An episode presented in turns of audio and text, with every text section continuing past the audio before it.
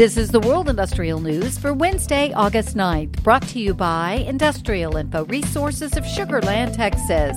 Energy companies in North America continue to express optimism about production, even against the lower price scenario that prevailed during the first half of the year, suggesting a level of upstream resilience remains, driven primarily by operations in the Williston Basin, which encompasses the Bakken Shale Formation that straddles the U.S. Canadian border. Northern Oil and Gas Incorporated turned in record production during the second quarter quarter of the year. Natural gas prices plummeted in the second quarter, dragging down the financial performance of four large U.S. independent gas oriented drillers EQT Corporation, Range Resources Corporation, Coterra Energy Incorporated, and Antero Resources Corporation.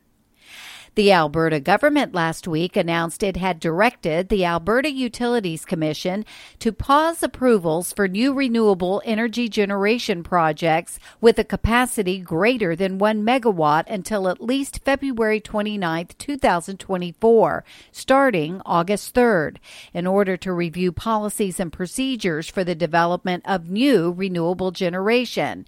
Industrial Info is tracking $20.8 billion worth of active renewable renewable generation projects in Alberta.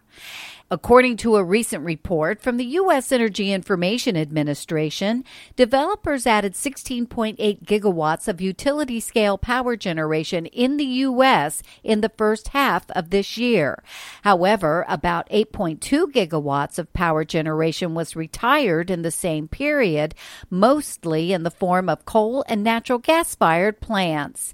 And France is accelerating its efforts to become a leading user and supplier of small modular reactor technology with state owned energy company Electricité de France presenting its first files to the French Nuclear Safety Authority. The company's spinoff, EDF NUWARD, has submitted the safety options file for the NUWARD reactor, outlining the safety objectives, the global design features, and the main principles for operation and risk management. For details on these and other breaking news, read the full stories at www.industrialinfo.com. I'm Peggy Tuck reporting for Industrial Info News.